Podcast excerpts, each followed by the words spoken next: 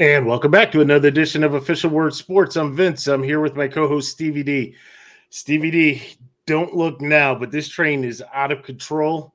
Uh, we are now past week two, and like we say every year, it's going so fast. And you know, we wait, and, and now we're here, and the NFL is in full swing. Um, it is crazy that yeah. we're talking week three football. Crazy. Yeah. It's, um, it's it's really truly is hard to believe that we are one sixth into the season. I mean, it's crazy. It truly is. So yeah, so now now you know, I, I guess we could consider all the kinks and all the bugs have been worked out, right? Um, and with that happening now, now teams are kind of know who they are, what they're going to be, um, and how they're going to proceed through the rest of the season. Um, you know, we've had some major injuries, uh, and the most recent coming today with Trevon Diggs going down uh, with the ACL injury. That that's a killer for that Cowboys defense and, and that secondary. Uh, what it happened on a Thursday. You know, most teams can live with it when it happens on a game day, but when it happens on practice, it just burns a little bit more. It does. It does. Um, and, and I'm curious how because I'm not going to say he was a leader. He was a talkative leader. we'll say that, especially to uh, the people in the 716. We we hear Trevon Diggs all the time, right? But he was a talkative leader for the Cowboys. Curious how that's going to really, as they start to settle into their season now, all of a sudden that kind of disrupts that secondary. 18 turnovers since 2020. Yeah. 18 interceptions, I should say. I don't know if he's got any forced fumbles or anything, but 18 picks since 2000. That's a lot of interceptions. But he's a fe- he's a feast or famine guy, right? Yeah. But so, you take those turnovers. You like those turnovers. But I don't like the guy running past him for the touchdown either. Uh, we have my safety help. I mean, come on now. Well, good point. good point. The the other injury um, that is still kind of reverberating throughout the NFL. You know where I'm going. I, I could see it. Um, was the Nick Chubb injury, right? Just devastating, devastating.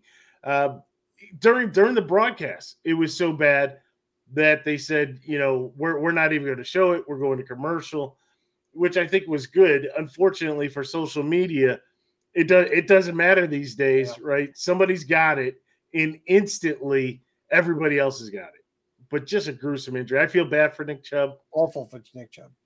And Awful. I feel bad for Deshaun Watson, to be honest with you, uh, because Deshaun does not look like the Deshaun we remember three years ago, right? I was explaining this um, to somebody, and, you know, pre allegations, right? You, you had Deshaun Watson, who was, Top you know, five.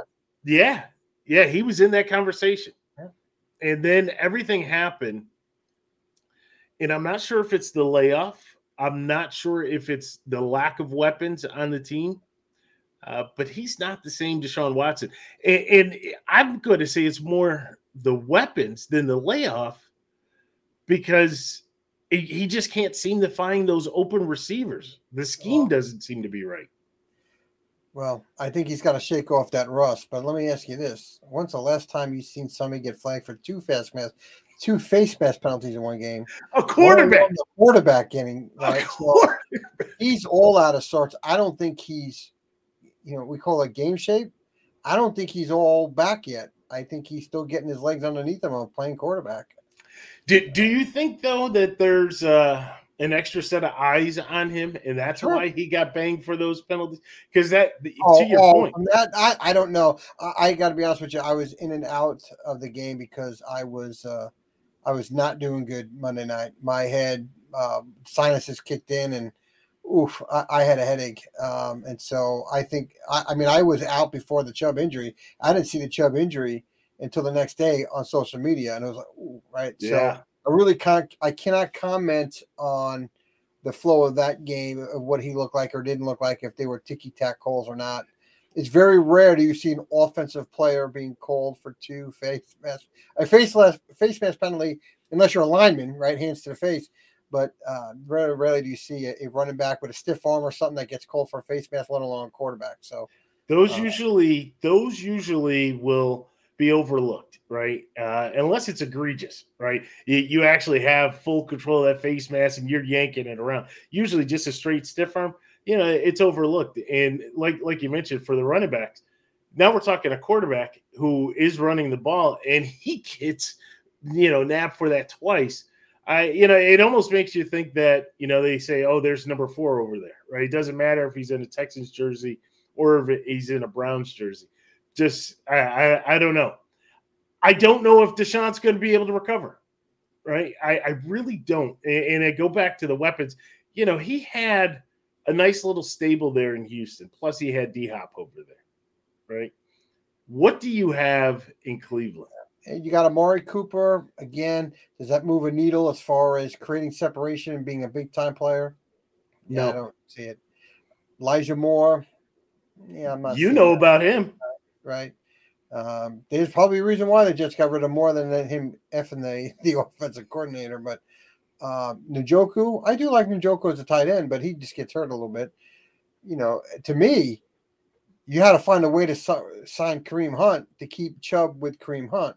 Yeah. Unfortunately, we know what happened to to, to Chubb, you know, Monday night, and then obviously they just signed her, uh, uh, Kareem Hunt, but then it would have had something special, a little bit more with that dynamic backfield, uh, because they were special with those two. And it was everything that we had talked about before, right? You, would have that two running back set. You got options. That defense, you know, which way do you go, right? And they're looking both ways. Uh, I don't know. We'll, we'll follow Peoples Jones again. I got they got Peoples Jones um, as a water again doesn't move the needle.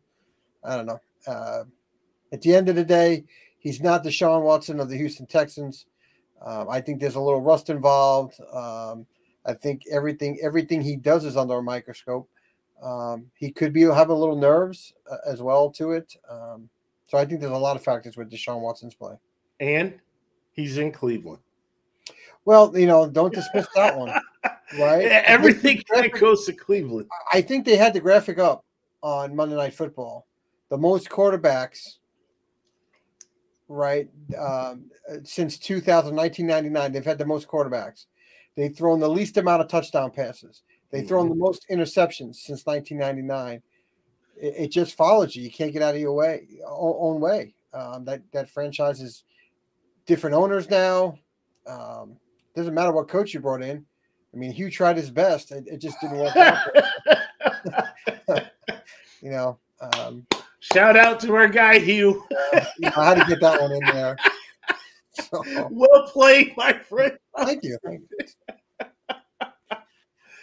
All right. So yeah, if we if we move away from Cleveland, the the other injury, not as bad as, as some of the others, but it, it was to be expected. Saquon. I, I, think the person who's most hurt by the Saquon injury is Daniel Jones. Oh yeah, mm-hmm. right? Because oh yeah, you know Daniel Jones is, is, a fraud. He's stealing money, and the only way that that he can validate himself is to have 26 in that backfield.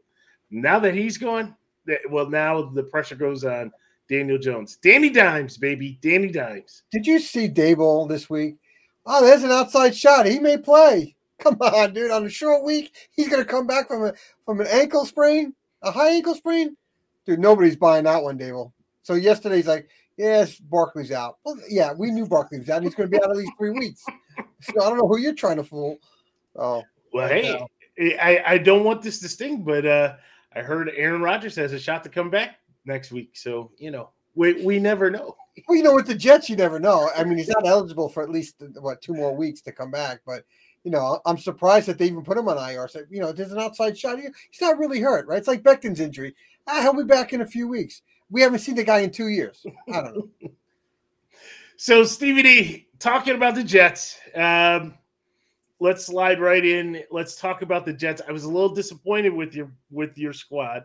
Uh, I'm going to let you kind of handle handle that uh, because I I really and, and, again this is your yours, but from my perspective, I really expected more from the offensive game plan. It, eh, we talk about square peg round hole. We should rename the podcast to Square Peg Round Hole because we talk about it all the time, right? And, and how they don't do that how you don't cater to Zach and you put him out there. Throw it take up. it, take it away. Take it Throw away. it up. Throw it up. Throw up the slide. I need the Yeah. slide. So I- I kind of put this slide together here to kind of really sum up the Jets Sunday, right? And it starts with the defense, right? You can't tackle worth anything on Sunday. It was like you didn't even want to be there. So times that we had a chance to get off the field, we can't get off the field on third down, right? Whether it's a penalty, uh, whether it's a missed tackle, we just can't. We can't get off the field. We needed our defense to get a turnover in the game. Couldn't get that one, right? Drive down the field, we back them up. They make a nice play to CeeDee Lamb. Sauce Gardner strips the ball. We got three other Jets with Sauce. Nobody can pick up the ball. The center who's trailing the play picks up the fumble, right? Just it was just bad, bad uh, juju right there. Then the play calling, right? Then I go over on the offensive ball. It's what we talked about. I call it atrocious, right? What Hackett should have been doing all all week long, leading up to the game, should have said, Zach, what makes you the most comfortable? Yep. How can I make you the most comfortable? Did you like the three tight end sets? Right? Do you want to stick with the three tight end sets? Do you want to uh, do um, three wide receiver sets? You want to do two wide receiver sets? Give you an extra back in the backfield, two backs, whatever the case may be. Do you want to roll with the pocket? Do you want to stand in the pocket? Tell me what makes you more comfortable. No, we don't do any of that. We don't do any of that, right?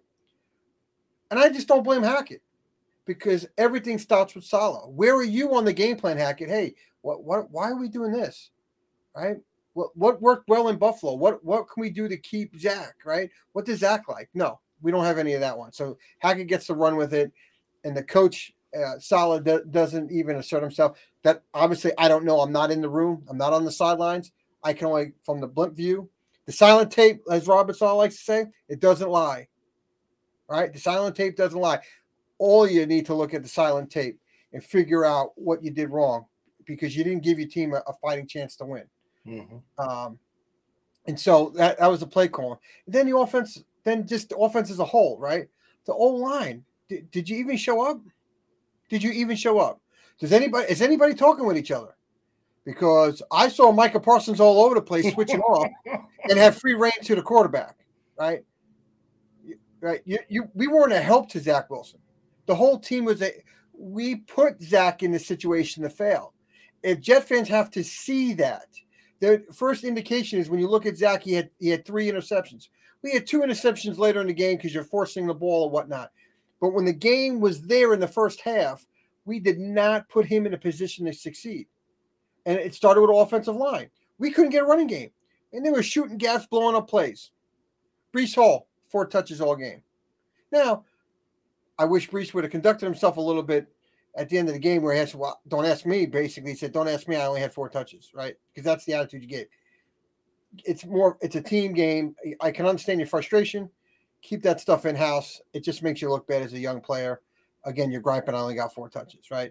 But at the end of the day, it didn't. It didn't matter from the standpoint of Hackett was going to do what he wanted to do, and that was to not really allow the running game.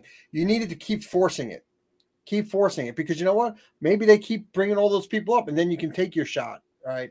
Uh, it was just awful. And then what does that equal? A thirty to ten loss. But before I get to that that fourth circle all the way on the left there, it's that rinse and repeat over and over again, and then you get to the equals to thirty to ten loss, because the defense, which DJ Reed, we're going to have historic defense. Really, historic defense. This is what you put up. Historic defense. You guys didn't even show up. Nobody wanted to make a tackle. Seriously, it was so bad watching the defense move. It's like they were in slow motion. Against Buffalo, they're flying all over the place, all over the place. It's like they all had four two speed on defense. Let, let me ask you, let, let me ask you this question. In, in in all fairness, let, let, me, let me ask you this question. We we've gone back and forth on, on the Bills Jets game, right? When you actually break down the numbers, right? You look at Josh's completion percentage, even though I thought Josh's decision making was poor, right? but you look at his 70% completion percentage. You look at the ability to move the ball. It's not like it was a bunch of three and outs. If Josh, and I'm laying it squarely on, well, squarely on Josh, Dorsey, and McDermott, right? That triumvirate. If they don't make the bad, boneheaded calls and the boneheaded plays, Ah. Buffalo wins that game. Oh, sure. You well, think about this. You had four turnovers, and you lost in overtime. Yeah. Four turnovers, you lost in overtime. Not many teams have four turnovers, and you're going you're going to overtime. So Right. then, so then, and I, I'm not looking to rehash that. I wanted to bring that up to say, is the Jets defense? You, you talked about Reed saying Sure. we're we're going to have historic. Yeah. Where, where's the disconnect there? Is it Saleh? Um, I I no, I you know it's Ulbrich's defense, right? So he's the one that that's going to own that because he's the one doing the play calling. Saleh doesn't do the play calling. Uh, but I'll tell you, you talk about Josh Allen's completion percentage. Dak Prescott's percentage was even higher. Mm. And that's very alarming. It's very alarming that your defense is giving up about 77% completion percentage. Mhm. Very alarming, right? And, and this this pass rush that I know I've been talking about, yeah, they showed signs of it. They had five seconds against Buffalo. And and there was times where they made Dak, but it wasn't it wasn't like unmanageable by the Dallas offensive line. And I mean Dallas offensive line is, is good, but the Jets defensive line is supposed to be really good Mhm. they didn't get it done. I'm telling you, it was. Remember when I? It, we don't have the the the slide from from last week, right? When I talked about the keys to victory for last Mhm. week. But one of my items was the Aaron Rodgers hangover effect, right? Aaron Rodgers gets hurt, everybody rallies around. Now, in fairness, Buffalo helped us, right? Because turnovers aid the other team right? So as much as the Jets fans and and and the players want to think that well we forced Josh Allen and we got those interceptions, I can give you the one on the out that Mhm. you jumped around. I'll give you that one. Mhm. The two downfield, one you can say was a punt. Those were it was irresponsible Mhm. throws. He shouldn't have been making those throws, right? And then the fumble, you needed to be smarter about that, and you fumbled the football, and it led to the the go ahead field goal there bef- before you know in the Mhm. fourth quarter. So those were self inflicted. On, on three of those turnovers were self inflicted uh, by by Josh Allen by poor decision making, as you say. I look at, at the Jets. Outside of that, their defense is not performing. It is not performing, and it's almost to the point. I think that some of the points that you have made i- in the past, whether you said it on the podcast, you know, we talk so often, so sometimes I forget what's on the podcast and what's not on the Right. podcast. Is do you start believing that own hype, Hmm. right? Because everybody's talking about you. You're a, you're a top team. You're a super before the Aaron Rodgers injury, right? You're a top this, you're top that, and you start believing like you're better than what you really are, right? Because everybody's making you out. All these shows are selling you you're in the top ten power rankings, and you haven't even played a game yet. Are you believing that hype and you're not putting the work in? Are you more Hollywood? Are you a dog, right? Are you a dog working hard every day, fi- watching the film, putting the extra work at practice, and doing all that? And right now, I don't know. And that comes back on the coach. That's a reflection of the coach. If you're going to allow your players to get up in front of the microphone, and I'm not killing DJ Reed, I think he he wasn't. I don't. When I watched the interview, I don't look at DJ Reed said he was boasting, hitting my chest like we're the greatest. I think a question came up around defense. He he on he honestly answered it that he thought his team could be historic, that we're that that good of a team. I'm not necessarily killing them, but you got to watch it. When you start throwing things like that, we talk about it, it's bullet board material, right? So every time a defense comes in, uh, offense comes in, they're saying they're historic like the 85 Bears. Yeah, we'll show them the 85 Bears, right? And then so you put that that unnecessary target uh, or extra motivation for an offensive unit. People may say, ah, that's crazy. You- You'd be surprised what bullet point material.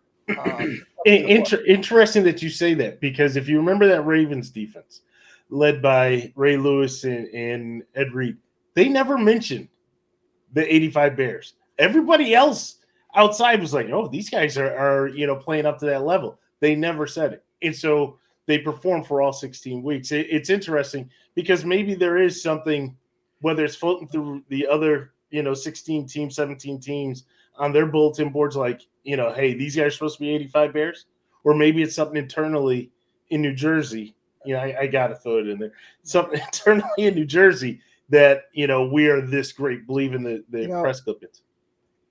It's people that know me. I'm a Yankee fan. I am not a talker. When I go to games, I don't care if you're rooting for the team that we're playing against. I am not a crap talker. That's not who I am, right? And the Jets players, I think, are just the ego of what people talked about. We're we're going to be great and this and that. And I think they buying in, and it's like it has a perception to me that they're not working as hard on the back end because really at the end of the day, I don't know how you allow 77% completion percentage.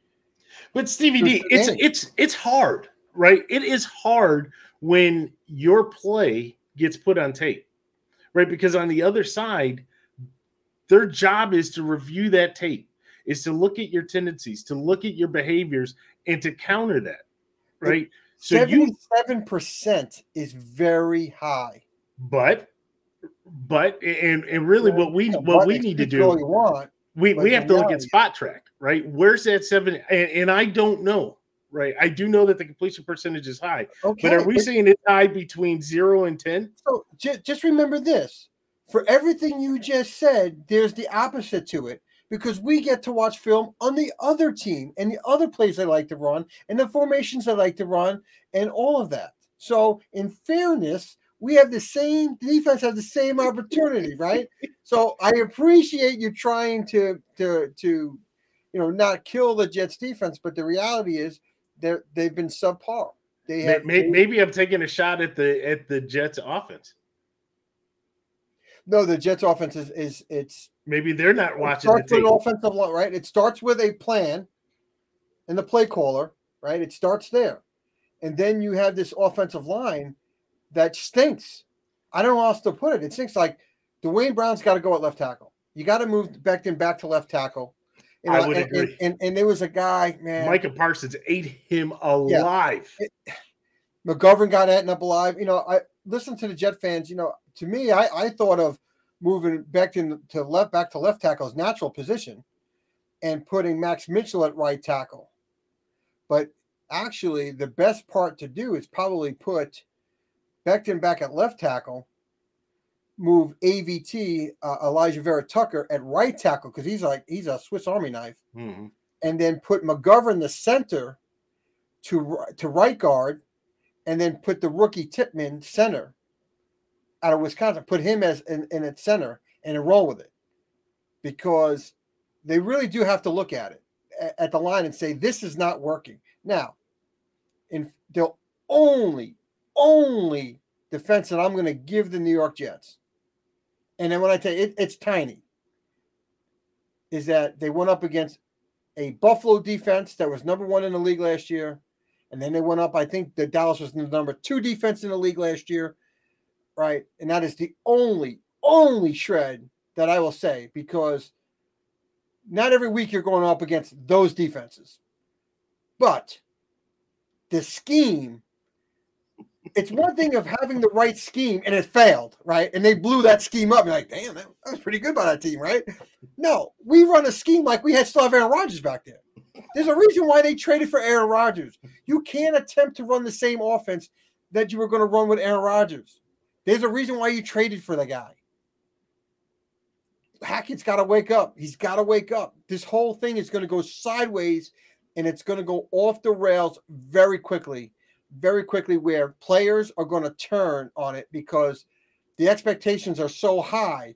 And if you don't start getting wins, you, you used to you know this this term it was called the bickering bills back in the 80s, mm-hmm. right? Mm-hmm. Before all of a sudden the light bulb turned on and boom, you guys were off and running. It's going to be become the bickering jets because everybody's going to have something to say and the media is going to run with it. And oh my lord, it is going to be awful.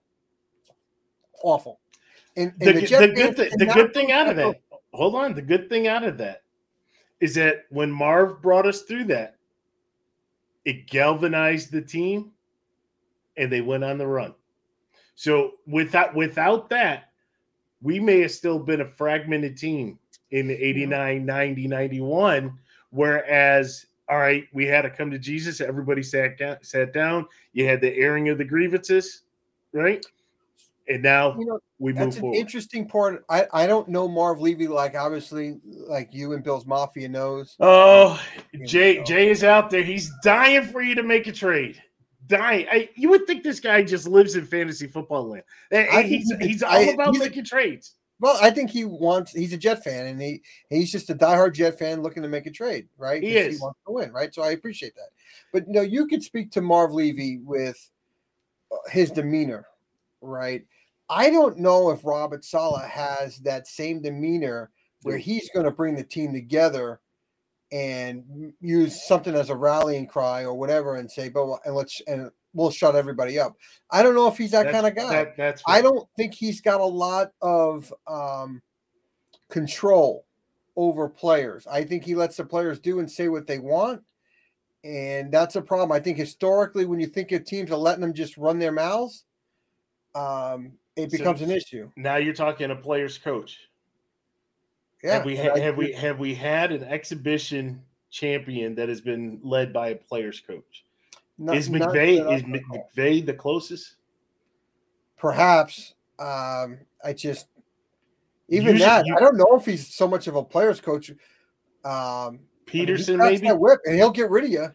Yeah, he, he will. Trade, yeah. So I don't know if he's a player's coach. Yeah, he will. Um, as, as much I don't think that ever worked, eh, right? Because it, it ends up coming back to saying the inmates running the asylum. Yeah, right. I mean, he talks about I, I want you to make money and all that stuff, dude you got to be careful with your mouth, right? Because it comes back to backfire. Look, we all notice being in, in leaders, leaders when, when you when you when you manage people, you have to be careful what you say because oh. it can come back, right? And that's not a segue to something we're going to talk about today. right? It, it, it's it's just one of those. And you got you have to be smarter as a head coach. And year three into this, you know, it's you know, I know you talk about Sean, and I've never really talked about Robert this way. And I'm looking at him saying, I don't know. I think he's probably best suited to be a defensive coordinator, and that's what you're going to be. It's like Rex Ryan. Your best days were are, are defensive coordinator, not not running the show. And Robert, you're lo- looking and trending that way. Um, you have all this talent because you got tons of talent, right? You have talent on the offensive side of the ball. You got no quarterback in your offensive line right now is in shambles as a head coach, you have to make difficult difficult decisions. And I know you like Duane Brown, and he fought through injuries last year to give you 12 games before and finally he, he couldn't go anymore. I appreciate that. He could have taken the money and sat. Absolutely. Duane, I appreciate everything you did. Go collect your money. But Becton's coming in because you're playing, you're playing way too slow. Everybody's beating you. You're, you're just too slow. You, you, we got to make changes. And Saleh, it, you're going to wait for a Patriots game to make changes you're 0 4 versus Bill Belichick. Okay, you're 0 4. Are you going to wait now another week before you're going to make changes? If you want to get this team back in line, you're going to have to make decisions that are maybe not popular to a player. Well, you know what? Mm-hmm. That's life. Duane Brown, again, you're 38. I appreciate everything he did in the league. But at the end of the day, it's not working left tackle. And I think if you make that difficult decision, it's going to wake some players up. It's going to wake them up. So Stevie D, let let's take a look at this week. You guys, you guys are playing the Patriots. Um, I think it's a I think it's a winnable game. My personal opinion, yeah, winnable game. Look, I think at any day, if you go into a game think you can't win, then you might as well just retire, right? Um, the Patriots are 0 2, but I'll tell you, at 0 2, they played two very good football teams and they were in it and you could say if it wasn't for getting pushed out of bounds where the guy couldn't get his second foot down, maybe that Eagles game ends differently, right? And I give. Oh, how about the last week's game? Right, Gesicki. You want to talk about a heads up play by Gesicki to flip that ball? And honestly, I got to be honest with you, I can't believe they reversed it in New England. I can't either. Ball. I can't either. And for those of for those of you who don't know what we're talking about, um, you had the Patriots on a last minute drive uh, against the Dolphins, and Mac Jones ends up throwing short to Gesicki, Mike Gesicki, former Dolphin, by the way, and the the linebacker was on him. He wasn't going to get. He needed an additional three yards. He wasn't going to get it. I mean, maybe a yard and a half. Maybe if Gesicki wanted to try to hurdle like Josh Allen, maybe he would have had a shot, right? But he he makes a very smart play and he goes for the lateral. Unfortunately, or fortunately, the closest guy there was a lineman who put those big mitts on there, Stevie D, right? Anything can go sideways when a lineman tries to get the ball, but put those big mitts on it, and he started rumbling. And they brought him down at the line. Yeah, I mean, it was at the line. Yeah. Um, and of course, then the challenge came up, and it was all based on where the knee was, where the ball was, and how they got that clean of a spot to be able to say it was short. I mean, we've seen other calls throughout the weeks uh, that that have you scratching your head. This one, they came out and said it was confirmed. I, I was like, wow. And I tell you, I thought the funniest thing was when Belichick threw the red challenge flag down.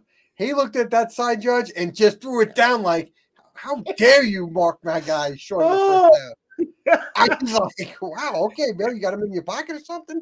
He, he Uh, reached down to the sock because Bill is the only one that keeps the flag in his sock, right? Reached down through the compression orthopedic uh, orthopedic socks, right? Pulls out this flag. And he wait, and he's waiting. He was waiting Yes. for the guy to come back with the chain gang. and Oh he's looking God. at this guy and then throws it. I mean, throws it at his feet. It- that was that was comedy. So, to me, we kind of talked about it. Hackett must learn, must learn from his play call and mistakes. Got to. And Saleh has to check his offensive coordinator. You are a coach. You can't override your offensive coordinator saying, "Hey, this is." Dude, no, we, we we have to check into this. We, I want more of these type plays, and, and Saleh's got to be involved in the offensive. Don't just be a defensive minded coach, right? You got to be on it on all three phases, and uh, and you have to make difficult decisions as, as as a head coach. And the OC may not like it, but who cares? You're trying to win a football game. Um, the defense must play their abilities. They got good players. They're not playing to their abilities. I'm sorry, 77% completion percentage, not getting it done. Right? Got to get off on third down. Awful last week against Dallas, getting off on third down. From the penalties, just not not good. And there was some questionable rough in the passer. Right? the NFL came out and said one of them wasn't a penalty. Um, at the end of the day, when it changed the out, out, outcome of the game, because Sauce Gardner, you got to make that pick eight plays earlier and take that to the house. No, you let it go through your hands, and, and Dallas goes down, scores a touchdown. But I digress. So those are the keys right there. You know, scenarios and stuff to watch. The old line's got to got to get these holes for the running backs, and you got dynamic running backs in Hall and Cook. You got to give them some space to work with and, and let their abilities take over. Um, Hall's got to get more than four touches. You got to find a way Yeah. right? You can't. The Jets had the ball for under 18 minutes in the game. Can't win. Not this team. You can't win holding the, having the ball on the offensive side for under 18 minutes. So you got to get the run going. The lines got to do their thing and let these dynamic backs work their magic. On the defensive side of the ball, I think with Bill O'Brien, they're watching the tape. They're going to kill you with short passes. They're gonna they're going to kill you and do those five yard passes all day long, uh, because right now they see their completion percentage way up. They're like, oh, if they're going to give it to us, we're going to be like the the Tom Brady Patriots from back in the day, four yard passes all day long, five yard passes, and go all the way down the field. So they got to figure out a way to uh, stop that quick pass. Um, and then defense, can we make a tackle, please? Just make a tackle. Show us like what you did against Buffalo. You didn't miss tackles and you flew around the field. Can we can we get a little bit to that in in the uh, in the third game? And the one thing that I did not put on here, um, because it's not a scenario necessary to, or maybe it is a scenario to watch. Jet fans, don't blame Zach Wilson. Don't boo him. Right? He was not supposed to play. The plan was traded for Aaron Rodgers. If you're going to boo, don't boo. If you see Joe Douglas or Woody Johnson, boo them because Yeah. they're not bringing in a quarterback to help and back up Zach. And if Zach falters, we can put in the next quarterback. At the end of the day, Zach was supposed to sit. It didn't work out that way. Once you bring him up instead of tearing him down, And maybe if he feels the love from the crowd, maybe he'll have a, a, a better game uh, this week in week three instead of playing like if I make a mistake, the fans are going to get on me and stuff like that. Because if you don't think that goes into players' heads, people, you're wrong. They're human. They're human. They know when the boo birds are out. Yeah. And it's just those anyway, that's that's my my Jets Patriots. So all right. Well, we're we're definitely going to talk about the picks. Uh, who who you think will win uh, this coming Sunday uh, between the Patriots and the Jets? Stevie D, uh, obviously, want to segue over to the Bills, um, but you mentioned something um, when you were talking about, uh, I believe it was Breece Hall, or or maybe it was uh, DJ Reed, right? About things that you say in the media, things that are said, right? Um, and I mentioned that I wanted to segue for a minute because this is Buffalo Bills related, right? But it doesn't have anything to do with on the field. I am very disappointed with the Buffalo Bills uh, media relations, if you will. I talked about it before training camp. And, and if there's any type of way or surefire way that you want to jettison somebody out, the Buffalo Bills are writing the playbook for teams in the future, right? Because the first day of training camp, Stefon Diggs comes into training camp. There's a Buffalo Bills photographer taking pictures of all the guys coming in. Everybody's got the Kool Aid smile, right? Everybody's walking in with their bags and everything. Here comes Stefon Diggs, and the picture they put up for Diggs is the one where he doesn't have a smile on his face, right?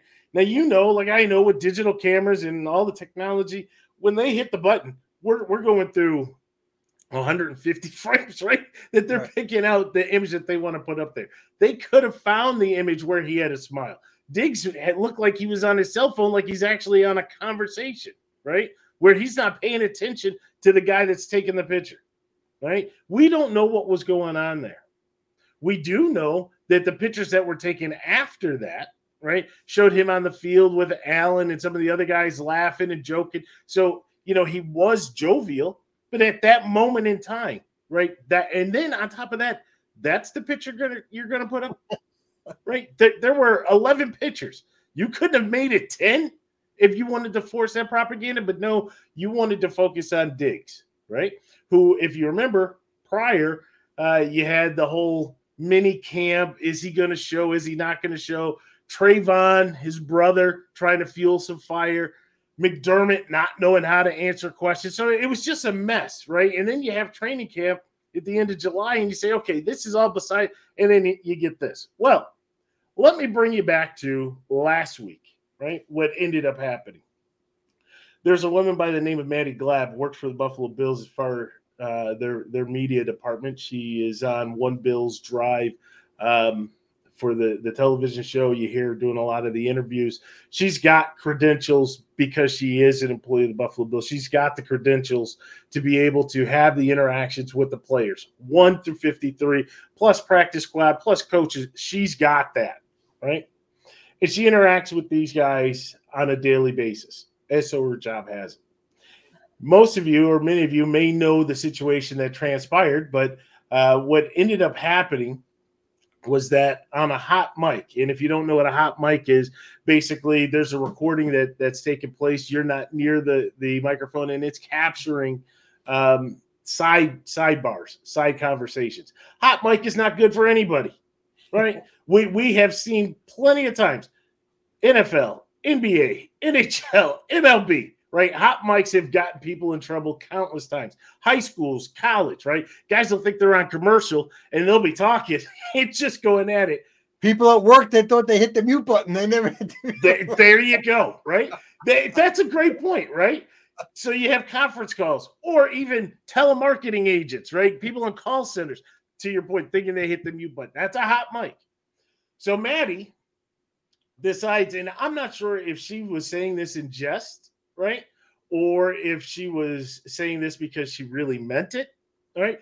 But she decides that she's going to go off on Stefon Diggs, right? Basically, um, to the point that saying that there was no control. They were waiting for Diggs to come to the podium, by the way, right? uh, saying that there's no control for Diggs. He, she said, dude's going to do whatever he wants to do. He'll look you in the it look you look me in my face and say "f you." Oh, whoa, oh, that's that's pretty serious, right? And then she's like, "That's how he treats everybody." Now, then there was a little, you know, you try, you don't have facial expressions, right? So you can only go by the audio. You know, it, it sounded like it was, you know, a little ha ha he he, right? Well, first and foremost, right? Buffalo Bills. Now, now you're 0 for 3 in my book, right? And the way that you have handled things with Stefon Diggs. Diggs has handled it with class all the way through, right? Whether or not that's what he wants in front of the camera, on the microphone, in public, he has handled it with class. The Buffalo Bills in F, right? And so now you have you have the situation. Diggs instantly comes back to respond, right? Saying that he was hurt, yeah. right? He was sad, saddened by this, and I would be too. Right? Absolutely, absolutely. So then all of a sudden everything went went radio silent. You don't hear a word right? And, and, not being in that city to, you know, see if there's anything going on. But I'm listening to all the media outlets. I listen to the shows back in Buffalo. You know, I'm watching the shows, reading. I don't hear anything. What is going on? And what do I notice, Stevie D? I noticed that her next tweet comes exactly seven days after the event. Well, you know, you put it together. They gave her the quote unquote seven day suspension. That, that's all it was. She was reprimanded for seven days. Now, I, am going to ask you: Is seven days is, is that a fair equivalent to basically telling your star player, one of your star players, "f you"? That's really what it was. It's a, it's a fireable offense, actually. It is. It is, and we've seen that. And and I'm not sure if if because I, will be honest with you, her work to me is not Pulitzer, right? She, she's not going to win any awards. No disrespect to the woman, right? She's still working her way in the game, and kudos for you for that. But she she hasn't done any groundbreaking work that you're like, oh, you know, she's the next one, she's the future. But yet you're willing to compromise your team because not only is it Stefon Diggs it's the other 52 guys in that locker room now that look at you and say, if you're willing to do that to him, you would be able to do the same thing to me, to disparage my name, to run my name through the through the garbage and through the trash. And you should be smart enough. You should be smart enough to be able to say there's a time and a place to do certain things. Don't come back with the I'm sorry and then your apology is double sided. I didn't mean to do it, but you know. The apology doesn't mean anything. At the end of the day, an apology, her her apology was not to me a sincere apology because first and foremost, maybe you had to do it publicly, but if you really were sorry, you would seek out Stefon in person and have that conversation. No, maybe she did, right? Because the best things that are ever done, we don't know about, right? A lot of the donations, a lot of the charitable work, the people that really want to do it, they do it and you have no idea that they did it, right? The guys that do it and say, hey, come watch me at this event, I could care less about you.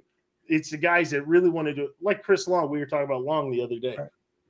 Uh, to me, um, we're going to find out really quickly now that she's, I guess, tweeting again. Um, that um, we'll see how the Buffalo Bills. I, I'm curious to see if she gets the cold shoulder from the Buffalo players. For how long? Is it for a day? Is it for a game? Is it for a quarter of the season, half a season, or she'll never be accepted in that in that that clubhouse? Or I don't even think it's the clubhouse anymore. I think now it's at that podium where everybody asks questions. But you know, a lot of times the stories are not at a post game interview. It's when Correct. you're walking down the hallways and you say, "Hey, do you got a minute?"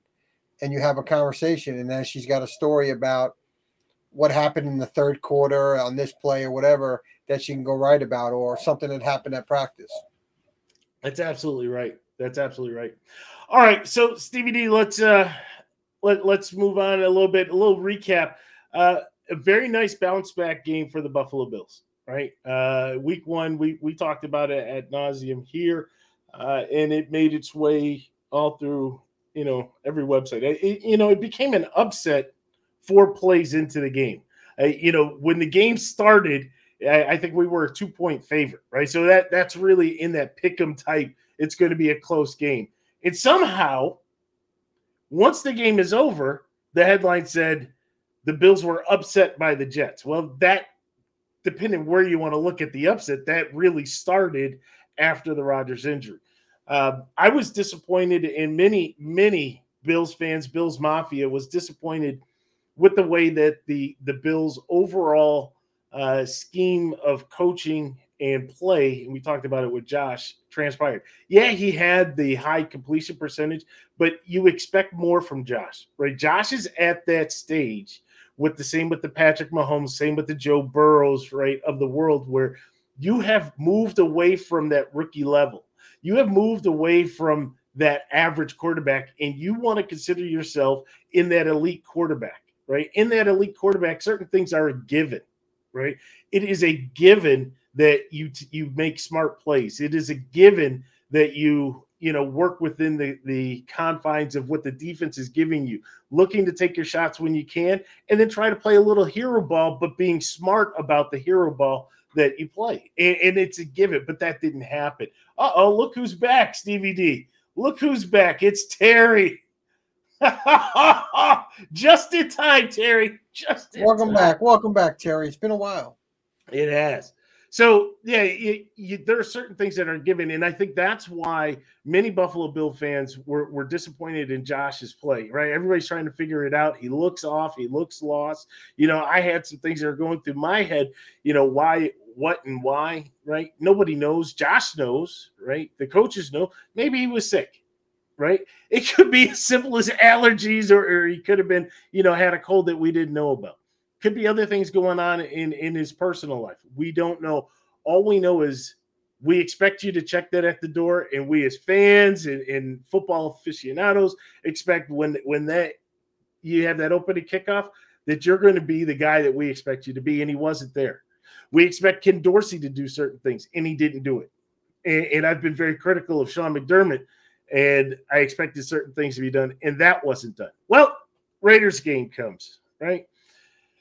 And we see a similar but a different Josh Allen, right? Josh, it seems like there were conversations that were had. Let's just go with that, Stevie D, because Josh was very smart, except for this hurdling thing that we got to get past, right? but aside from that, Josh was a lot smarter as far as protecting the ball, right? And that's the key, right? You don't have those turnovers. You take what you take what the defense gives you you look for your opportunities. If it's not there, you check it down, right? And also, I saw more of an emphasis put into the running game, right? Which you know we didn't do that with you. With we missed you too, Terry. Missed you too. Glad glad to see you. Uh, but having that running game, right? As you know that I know, it opens things up, right? And that's what you're looking for, right? You're looking so that not only you can have balance, but now you keep the defense off balance, right? So now we, we have run and pass, but the defense doesn't know. You have the personnel where you can run mixed formations, you can run mixed plays, right? And so then you started to see more. You had uh, Murray in there, you had Harris in there, you had Cook in there, right? Cook actually ended up having a good game, but I do want to say this: I love, I, lo- I love me some James Cook, love me some James Cook, right? But let's be careful, people, right? The numbers can always be so deceiving, right? You break away for a 40 yard run at the end of the game. All of a sudden, it looked makes a pedestrian day at the office look like you had a phenomenal day at the office, right? Now, if it was, you know, 10 carries, 200 yards, average 20 yards a carry, right? Timmy Smith back in the Super Bowl, something like that, right? Then, then you can say something, but, you know, be careful. But what I do like is that he was a weapon in the running game and a, a, weapon in the passing game. That's what you're looking for. I think the Bills are looking for a little bit more from a pass protection if he has to stay in. But you know, from that perspective, I was very happy. I, one one other thing I was happy about Stevie D, I was happy with the offensive line. Now, what they did was they protected Spencer Brown, just like you in, in the Jets are worried about and trying to. In your mind, you're reshifting and remaking that offensive line. Spencer Brown, as big as he is, right, it is it he's missing something, right? And those defensive linemen, those edge rushers that are coming at him, they're they're they're eating him alive, right? And so Buffalo had to leave, whether it be Knox or Kincaid or even one of the backs to kind of help out and chip. Uh, hmm. but they did they did a good job in that. Are, are you saying, huh? Novel concept? yeah, novel concept. but they they did that. Um, and what that ended up doing, that allowed Josh to stay upright. Right? Zero set. Who knew? Who knew? now, I would like for you to figure that out mid game. let's not wait for the next week to figure that out, even though I'm glad you did, right? But let's see what those trends are and let's be able to adjust. But I was very happy with that. Um, and then, of course, the, the play of, of Matt Milano and, and, you know, Stevie D, when you talk about Matt Milano, beast, beast, beast, beast, and, and that's all you could say. I mean, uh, we thought that this low round draft pick, right, good special teamer, may be able to fill in a little bit, and then we were like, ooh, he can kind of cover the tight ends. we are like, you might be able to go up against Kelce or Gesicki, right? You know, and things like that. And now he is taken over as just that guy. He is that guy, right? He can do it all, and, and that's what that's what you love to have. Stevie let me let, let let me show you something. As Warner Wolf used to say, let's go to the videotape. Yeah, so you got Garoppolo here. Watch this pick. Just watch this pick by Milano. Wait, wait, whoop, over the back. I mean, seriously, dude. Seriously, over over the back. He's just he's really become that dynamic um, guy um, with interceptions. I mean, he's not known necessarily known for a lot of interceptions, but I mean to go over the back and grab that, just he's got so, the cape on right now. But he know, does. It's funny. It's funny. Not, a, I mean, I'm not a Buffalo guy, but it's almost like when he's on the field, that defense is going. When he's not on the field for whatever reason, it's just not the same. Yeah, and that's that's a credit to him and his abilities communicate not only his ability but his his communication skills with his teammates making sure they're in the right positions as well.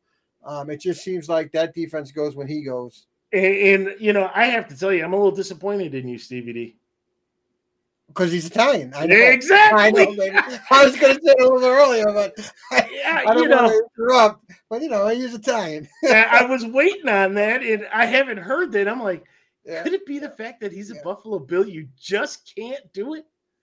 you know, show, he's you, Italian, you, so he's good. He's good. so, Stevie D, one of the things that I, you know, we talked about what happened um, for last week. You know, we have the Commanders coming up this week, right? Interesting team in the Commanders, right? Because I, I'm still not sold on Ron Rivera. I will say though, the interesting thing Eric Bieniemy is putting up yards with a guy like Sam Howell, yeah. Terry McLaurin. Yeah, think about Brian Robinson Jr. Right? Yeah, B Rob. Um, and then you have his old home where you know they're they're trying to make excuses. It was injuries, guy couldn't catch the ball, yeah. guy's not here.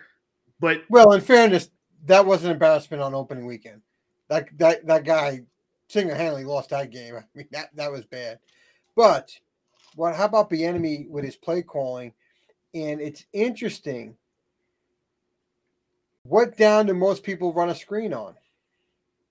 Third down. Yeah.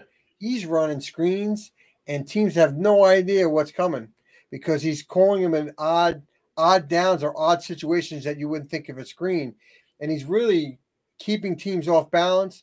And He's doing the round hole with the round ball. And he's getting everything out of Sam Howell. And they're playing, they're really working well together, which yeah. is great to see. Right. They're just in tune with all the negative tones in training camp. And I just think it's people making stories to make stories. And to see this the commanders come on out and doing what they're doing and putting up, you know, big time points with a uh, you know, rookie quarterback, young running back, right? Um, and a, we'll call it a first time play caller, right? They're doing great things because he's putting his young quarterback in a position to succeed, and he's getting exotic with some play. I call exotic, but calling the right plays and scenarios, keeping teams unbalanced because sure. you don't know what you're going to get. And when you have when you're not predictable, and again, it's only his first two games calling games, but he's he's being unpredictable, and it's very hard to coach on the defensive side of the ball. I give Bieniemy a lot of credit, a lot of credit, uh, yeah, in how the the Commanders are getting off at two and zero. Oh. Now, you're now going up against a very good defense. A lot of smart players on defense on that Buffalo Bills team. So we'll see how that goes. Again, I'm not, he went up against the Broncos, right? Again, last week. Not the so, Buffalo Bills defense. So we'll see what happens when you go up against the elites. So when we look at when we look at that for the commanders, right? And you know, the, the biggest thing, and really, Stevie D, this could be everybody, right? But it really needs to be a focus on today's 60 minutes. That that's pretty much what you were saying last week, right? You know, don't have the hangover, right? Well, this one is let's not look in the rearview mirror at what we did to or against the Raiders, right? Keep your focus on the commanders. Doesn't matter where they were projected, preseason, current, wherever, right? This is the team we have to dominate. We have to continue to play smart, right? Eliminate those bad decisions that lead to turnovers, right? I do think we need to contain Brian Robinson, right? Hell of a running back, Stevie D, and, and we've seen it over over. you know, Robinson. yeah, you know, it, one of the guys I wanted to be drafted by the Bills, but um, you know, he he has that that size, the speed, right? He's got that twitch. He's got everything that you look for in a running back, and and he's you know the way that Eric Bieniemy is putting him in good situations, right? He's now starting to really starting to flourish, and you know it's good for him. But we have to contain him. Not that we can't. We held the league's leading rusher from last year to negative yards. Okay, if we can do that, then we should be able to contain Brian Robinson. Stay focused on that. Don't lose sight of that. And then it's the Bills O line versus the Commanders D line, right? They have a stout D line, right? And I, you know, again, I talk about the Bills offensive line. Spencer Brown, right? We have to help him out. Don't think that just because you happen one time you were successful there that you can move away from that right? Until you actually make a change at that tackle spot, you have to make sure that you give you commit and give help. Okay, Chase Young is is out there. He's lurking. He's looking for somebody, right? Sweat is out there. He's looking for somebody. You have got to control that uh, that that line of scrimmage between the Bills' offense offensive line and the Commanders' defensive line. When I look for players to watch again, James Cook just talked about him, right? Continue with that rushing attack right? Uh, it's not just James Cook, it, it is Damien Harris, Latavius Murray. Continue with that rushing attack. And one of the great things about having that rushing attack, Stevie D, means that Josh Allen is not running the ball, right? That keeps him safe or safer until he decides. I will I will segue out of that one for just a moment though. What I have noticed, Stevie D, um, it does seem at times where there's a little bit of hesitancy with Josh when he's either to move out of the pocket into that running zone or even when he does start to kind of flow either outside the pocket to the left or right for him actually to commit to take off. Hmm. It's happened enough now where there, you definitely know that there was somebody in his ear, McDermott, Beane, Dorsey, saying enough with the running, right? That's why we got these guys back here. I don't want you running because it's almost second guessing. And you have to be careful right? You have to be very careful with that. We've seen that with players in the past, most notably like a Michael Vick, right? Where you try to change their play.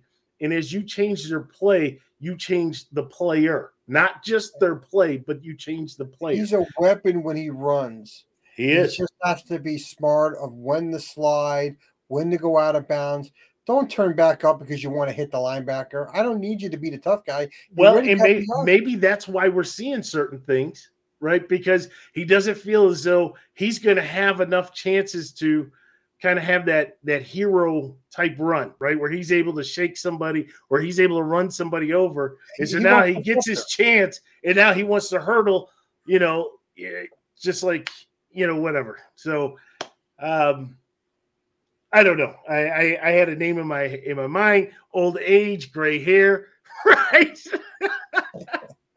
and and it's gone. So, but you know, maybe that's what it is. But definitely the running backs, right, that they've brought in, that stable of running backs, is changing the concept in the flow of the offense. And you can't see Josh a, a little hesitant. Uh, there, there's been plays in the Jets game. There's been plays in in the Raiders game where you're like, Josh, just run, right? Because we're so used to it now. Josh just run, and he's kind of almost running parallel to that line of scrimmage, waiting for a receiver to break open, makes the pass. You know, a couple times he's taken up. But you know, again, when I go back to that, you know, to me, it, it's the rushing attack. Stevie D, um, again, I have his name up there. I'm probably going to have his name up here for at least the next 17 weeks plus.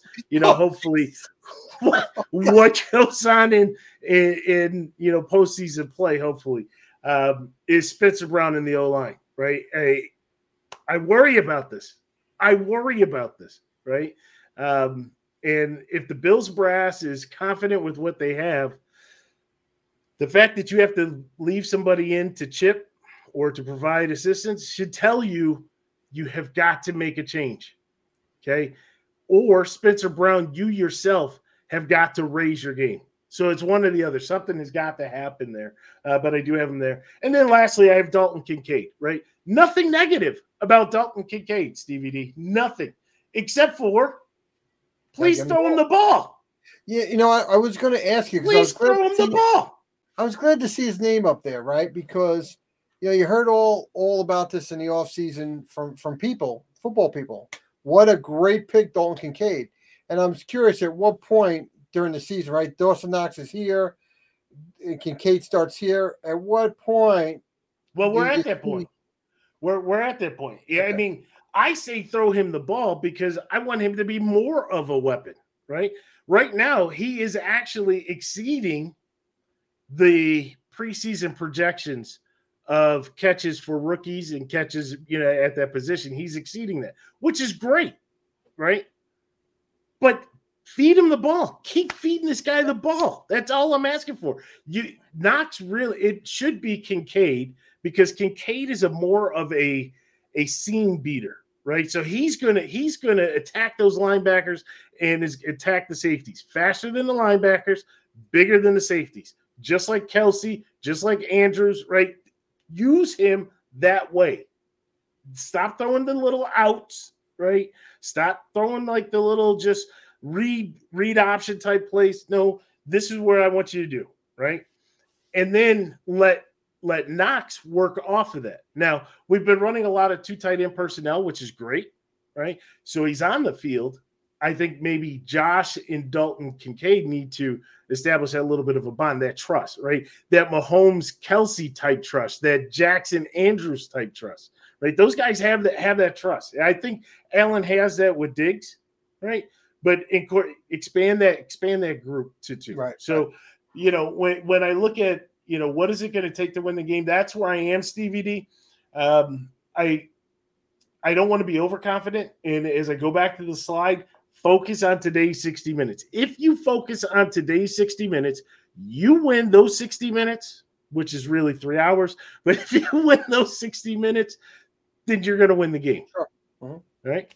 So, um, you know, that's where we are there. Stevie D, uh, you know, before we start to wrap this one up, we do want to talk about our picks. Uh, I'm still in the driver's seat, Stevie D, which is very good I'm I'm just trying to you know uh, stay above water here. because far too many seasons we've we've gone through where you know I'm looking up and and I can't catch it. I just can't pull away far enough. I, I need to have a big gap here.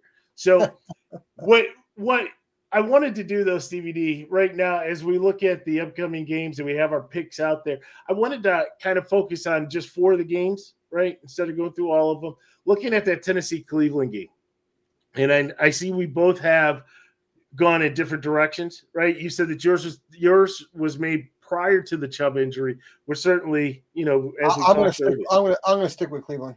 I'll stick with Cleveland just because they're at home. I got to make up games, so. but this one will be interesting. I yeah, I'm not a big believer in Tennessee this year. Never have been a believer in Tennessee. Um, you know, I've called them the cesspool of the NFL. So uh, I will still stay with that. However, however, uh, when I look at Cleveland, yes, they have Kareem Hunt back, but um, you know he's not game ready. Um, you know they have Ford coming in to replace Chubb, just like your Jets with the Aaron Rodgers injury is the same thing for Cleveland with Nick Chubb. We're talking the exact same type of player, right? He is the key. He is the the leader of that uh, offensive unit, and when he goes down, everybody in that huddle is looking around, including Deshaun Watson is looking around, right? Because they don't they don't have that leader. I think Chubb's career yards per carry is amongst the best all time. Yeah. Yards per carry. I mean, he's at historic numbers. Um, and that, that is a big loss. It's a it's a it's a big loss. Yeah. I don't know how to put it. It's but I'm going to stick with Cleveland because I need to make up that game.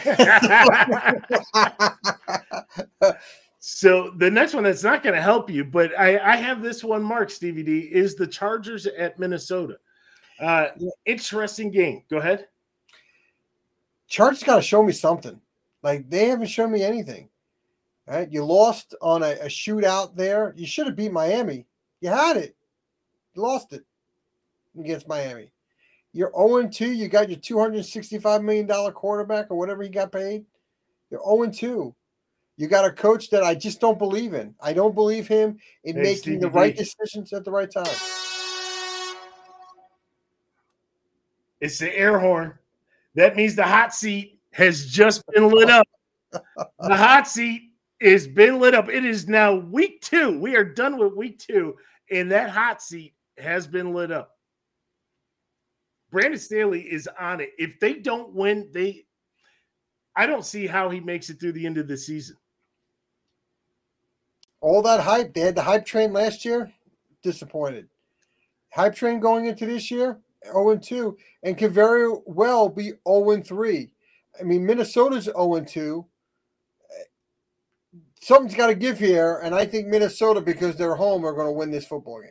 Yeah. And for Minnesota, it, if you, I'm not saying I expected them to be 0 2, but I did not expect them to have the same season they had last year, right? They made changes. And so by making those changes, you know that there's going to be you know, a, a little changing of the guard there a little bit. The change that the Chargers made was an offensive coordinator to help their 250 plus million dollar quarterback, and you are still losing. Kellen Moore out in Dallas because of his play calling. Gets hired in three and a half minutes by the LA Chargers. Mike McCarthy's Cowboys have put up 70 points. my coach of the year. Remember that? yeah, yeah.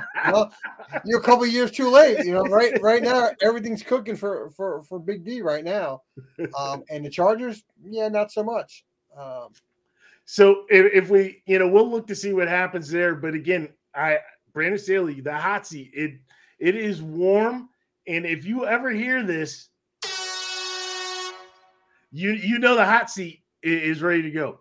Uh, let's go. Well, I think you did that extra hot seat because we're going to the New England at Jets game.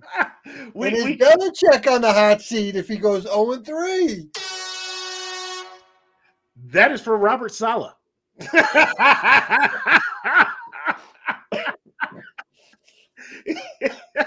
yes, I, I was kind of, you know, playing a little forward. Now, uh, interesting matchup. We're, we're split on this. Um, I, I know that, I'll never pick New England over the Jets. It just won't it won't ever happen. So and I hear um, you. I was the same way, even even when PED twelve was there. I, I am sorry though, Stevie D. I yeah. I really do think New England is going to pull this one out. I've said it time and time again. When New England was on top, and people said, "Well, this is going to be it," and New England's off, that somebody's going to take them in the AFC East. It's not going to happen until you do it. Yeah. Right. Yeah. And and it's the same thing with Buffalo. You know, coming into the year, people were talking Jets, they were talking Miami. Nobody's really talking New England. Until you knock off Buffalo, Buffalo is the team to beat because they've done it three years in a row. You have to come take it from that team. And right now, the New England's won 14 in a row. Yes, I'm picking the Jets, but I'm not going into this game saying, oh, the Jets are going to win this game. Like, you haven't proved me as a Jet fan that you can beat New England. Yeah. Right? New England, the last two years has not been New England, and you couldn't win. Right? So, what do I need? I need this talking defense to step up and be the defense that they say they can be. And I need the coach to put his young quarterback that struggles in a position to succeed. And a quick note that I should have mentioned earlier in the keys to victory if you want to see Zach play well, 2.5 seconds or less, he gets the ball out. His completion percentage is through the roof, and his touchdown to interception ratio way is so good. When he holds it for two and a half more, he is by far the worst quarterback in the NFL. Hackett, note to Hackett. Two and a half or less, you got success. Two and a half or more, you're getting fired out of New York because that's what's going to happen. So, yep. I'm good. I'm good. Right. I'm good to go to the next game. All right. So, uh, so our last game. I'm not sure if Jay is still with us or not, uh, but we starred the Philadelphia Tampa Bay game. Now we've both taken Philadelphia over Tampa. All right. So this is for Tanya. This is for Jay. This is for you know, fly eagle fly. However, however, we're talking about a Monday night game in Tampa. Again, why are we having two Monday night games? Don't know. Uh, but this is a Monday night game in Tampa going up against a Baker Mayfield led Tampa Bay Buccaneers. 2 and 0. Three I'm touchdowns, no interceptions.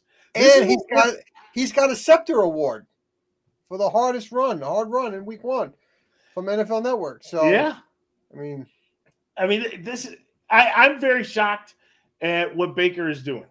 Now, again, we're only talking two games, DVD.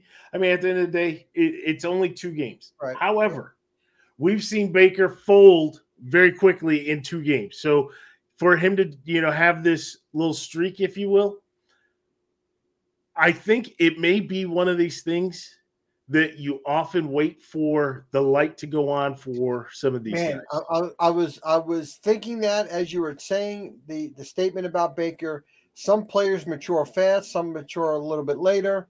Some it's maturity, the right people or the right coaches that can say the right things. They yep. make a, a, light bulb click, right? Who would have thought it would have been in Tampa? But maybe maybe that's it, right? Maybe the, I don't know all the coaches on there outside of Todd Bowles, but uh, I don't know if Byron Leftwich is still there. I don't know if he's still the OC there or not. No.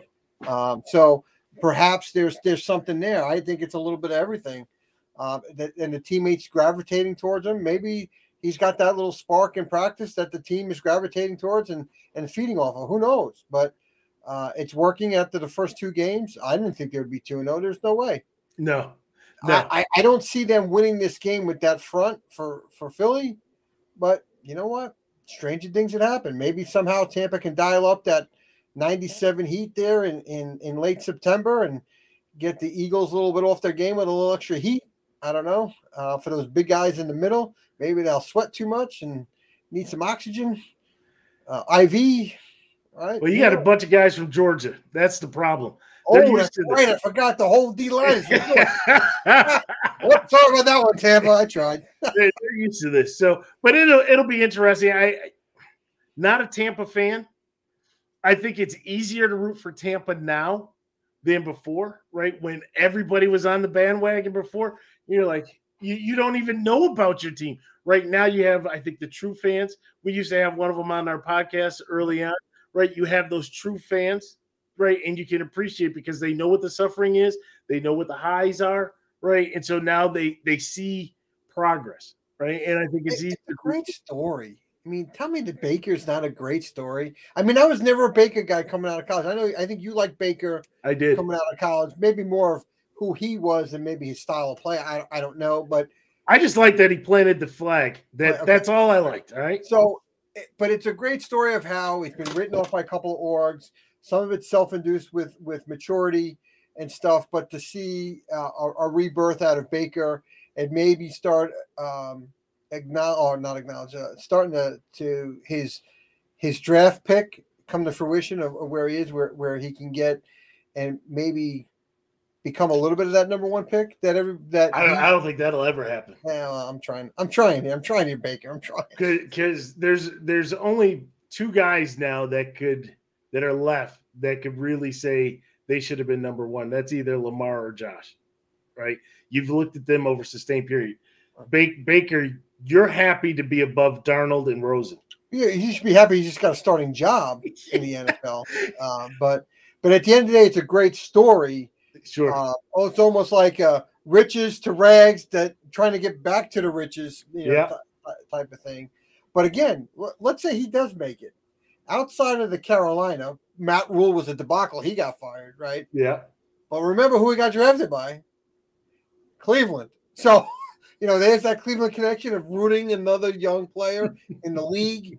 Um, and, and, now that he's so many years away from the stink of Cleveland and, and how Cleveland torches quarterbacks as the number one overall pick. It was Sean McVay. It was all Sean McVay. When he went to the Rams, right? That first he, game. He had yeah. to go in. Absolutely. And he had that Monday night, I think it was Monday night or Sunday night game, the incredible game. And, and they're like, Oh, Baker. That that's what it. It's all Sean McVay, the quarterback whisperer. I thought I thought it was Adam Gase. And that's going to wrap it up for us, ladies and gentlemen. no, uh, seriously, we thank everybody. Uh, you know, we thank everybody for you know jumping on. Terry, great to see you. Jay, yeah, good to see you. Um, but we do thank everybody who listened and who comments and you know who follows us, and we do appreciate that. Um, and I apologize for the Thursday night. Well, I, I, well, I, was I was under. I got to own that for Wednesday. That, that's it. all right. That's a, that's all right. That's all right. We, we want you to be 100. percent No need to apologize though. Yeah, I, I, was. Oof, it was not good. Not good. but uh, yeah, that, that's gonna wrap it up for us. Please check us out on our social media. Uh, you know, we're on X, formerly Twitter. We're on Instagram. We're on Facebook, and of course YouTube. Uh, you can check us out. Love to hear from you. Uh, any updates or anything that you want to talk about? Um, love to be able to go back and forth and have that conversation. Uh, future episodes, uh, obviously, we're looking to get some interviews in house, um, or not in house, but interviews uh, here for you guys. There, there's some people that we're reaching out to, so that that should be fun as well. So. For my co host, DVD, I'm Vince, and we'll talk.